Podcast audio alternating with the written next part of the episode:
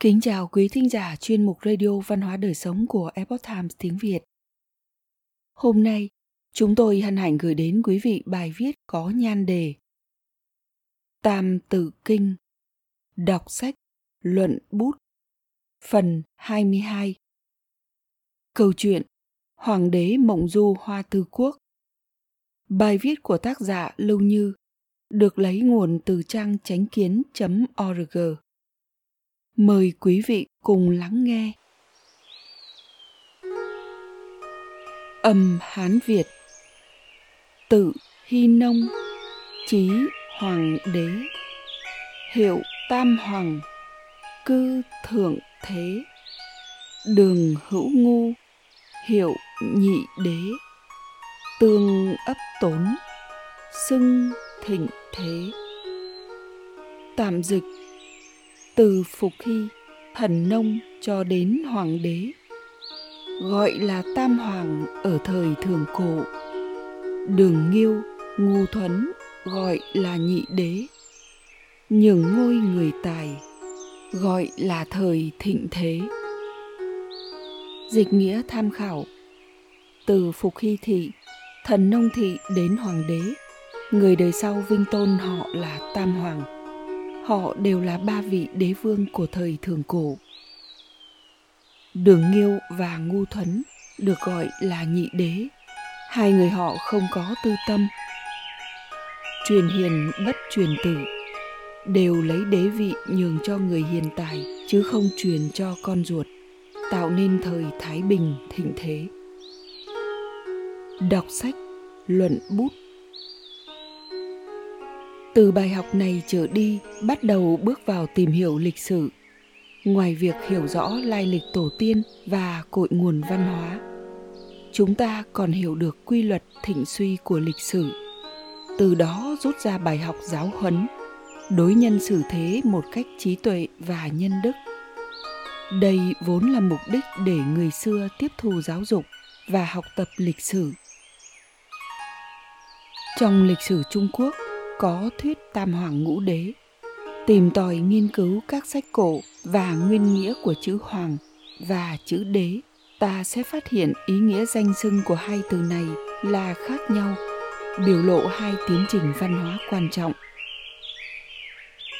Cách viết của chữ hoàng trong kim văn là, đây là một chữ tượng hình, là một người đang đứng có cái đầu đặc biệt lớn và trên đỉnh còn có dấu hiệu phát ra hào quang. Trong sách xưa đề cập đến chữ hoàng, cũng nhấn mạnh ý quang mang, hào quang.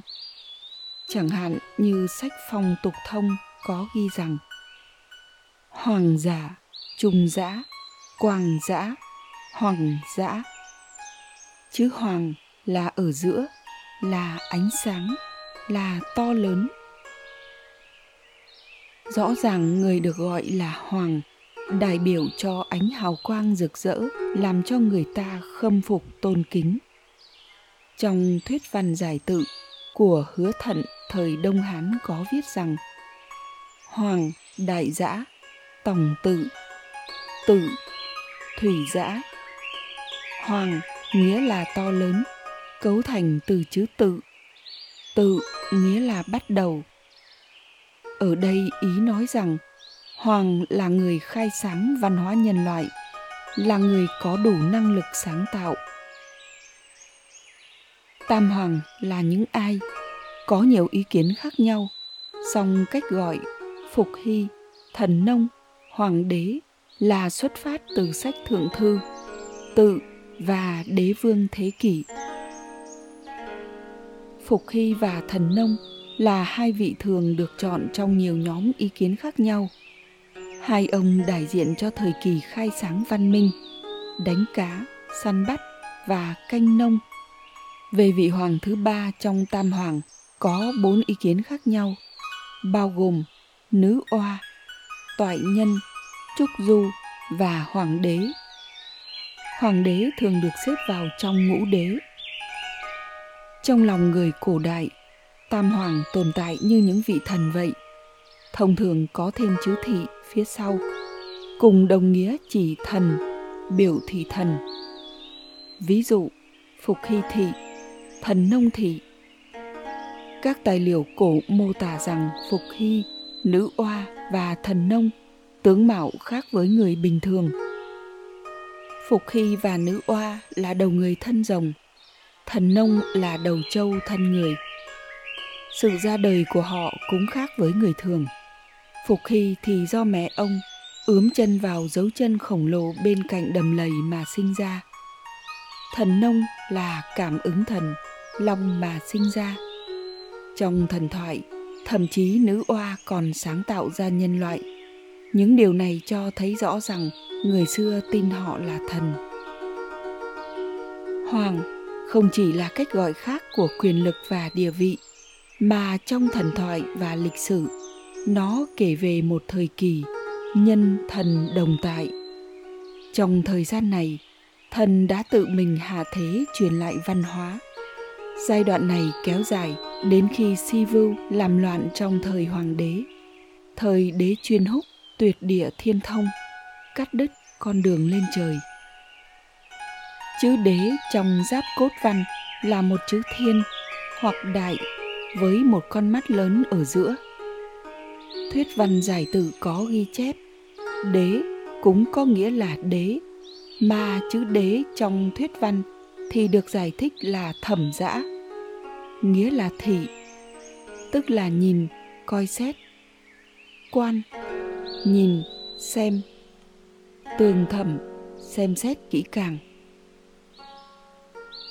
bài thơ hoàng hỷ trong kinh thi miêu tả dân tộc chu trở thành nước được thần chọn.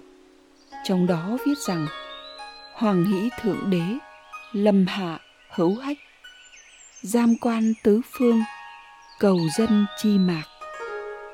Ý tứ là, vị thượng đế đang phát ra ánh sáng, là vị vua uy nghiêm vô biên xuống trần gian, xem xét kỹ tứ phương để tìm ra khốn khổ khó khăn của dân gian điều đó đã chứng minh nghĩa quang mang, hào quang của chữ hoàng. Còn nói gió nội hàm động triệt, thấu suốt của chữ đế. Đế có nghĩa là động triệt, thấu suốt, tường thẩm, xem xét kỹ càng, hơn nữa là ánh mắt từ trời mà đến. Một người được gọi là đế thì cách gọi đó đại biểu rằng người này có năng lực thấu suốt chân tướng của thiên địa. Tuy nhiên, hoàng và đế đều không phải là người thường, nhưng năng lực và trình độ cao thấp khác nhau.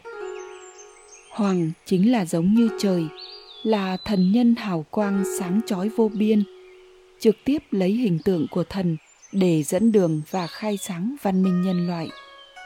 Và đế là người tiếp nhận năng lực từ thiên thượng mà có thể nhìn thấu bốn phương, là người có năng lực đặc thù. Sau thời đại của tam hoàng, gọi là đế, chứ không gọi là hoàng nữa, điều này chứng tỏ nền văn hóa do thần trị dần dần bắt đầu chuyển sang nhân trị.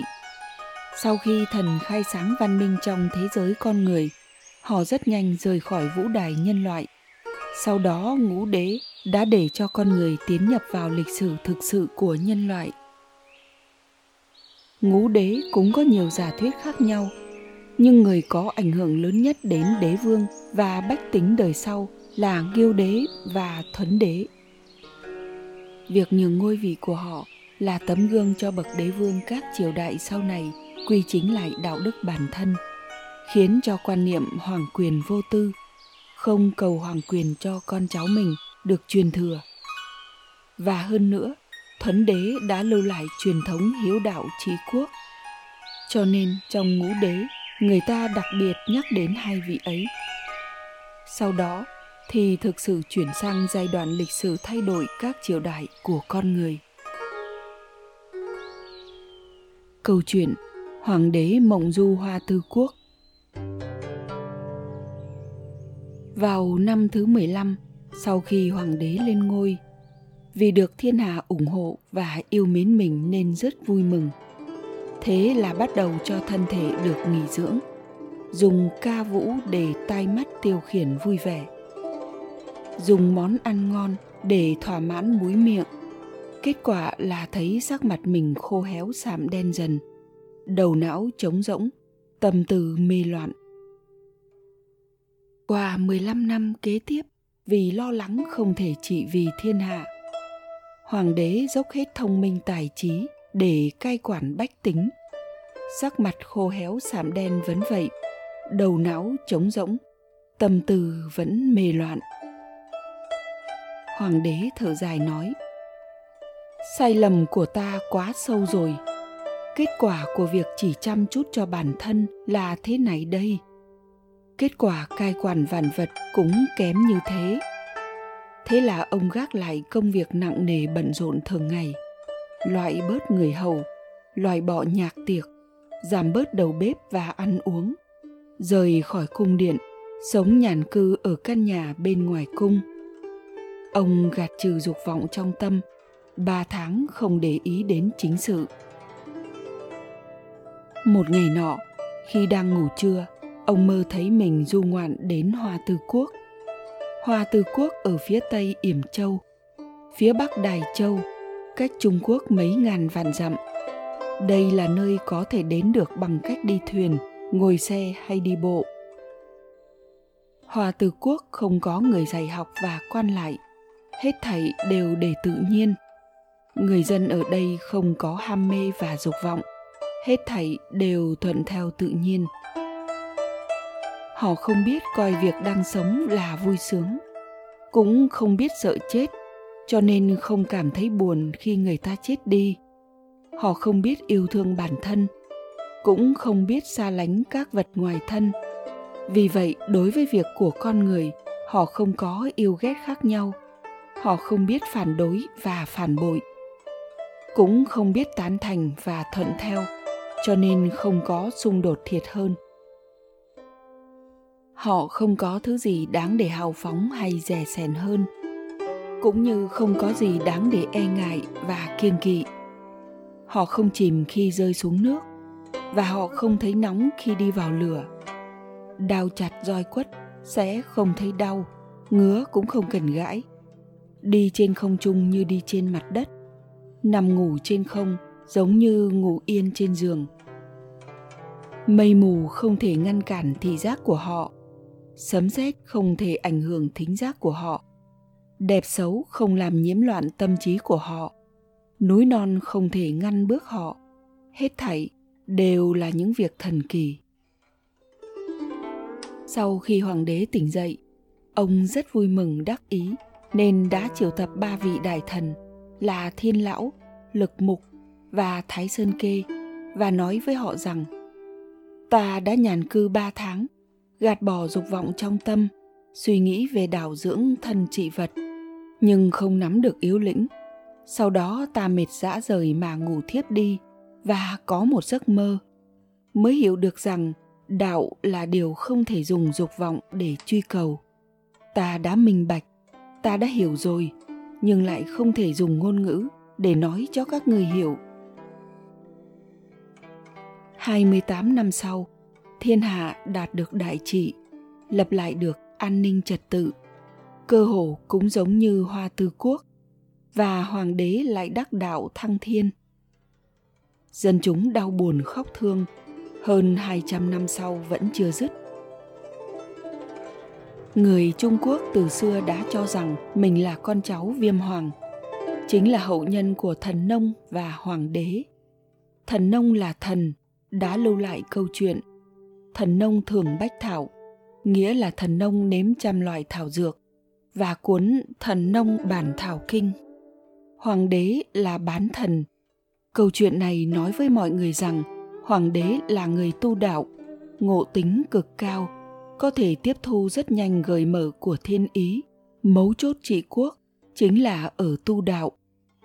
Cuối cùng đắc đạo thăng thiên mà rời đi, cho nên trung quốc được gọi là thần châu văn hóa của họ được gọi là văn hóa thần truyền và nho gia chỉ là chỉnh lý và kế thừa một bộ phận trong văn hóa tu đạo cổ xưa để thể hiện tại tầng thứ con người này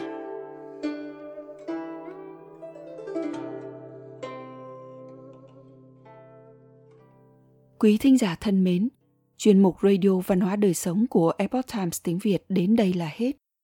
Để đọc các bài viết khác của chúng tôi, quý vị có thể truy cập vào trang web epochtimesviet.com. Cảm ơn quý vị đã lắng nghe, quan tâm và đăng ký kênh. Xin chào tạm biệt và hẹn gặp lại quý vị trong chương trình lần sau. Kính chúc mọi điều bình an và tốt lành tới quý vị cùng người thân.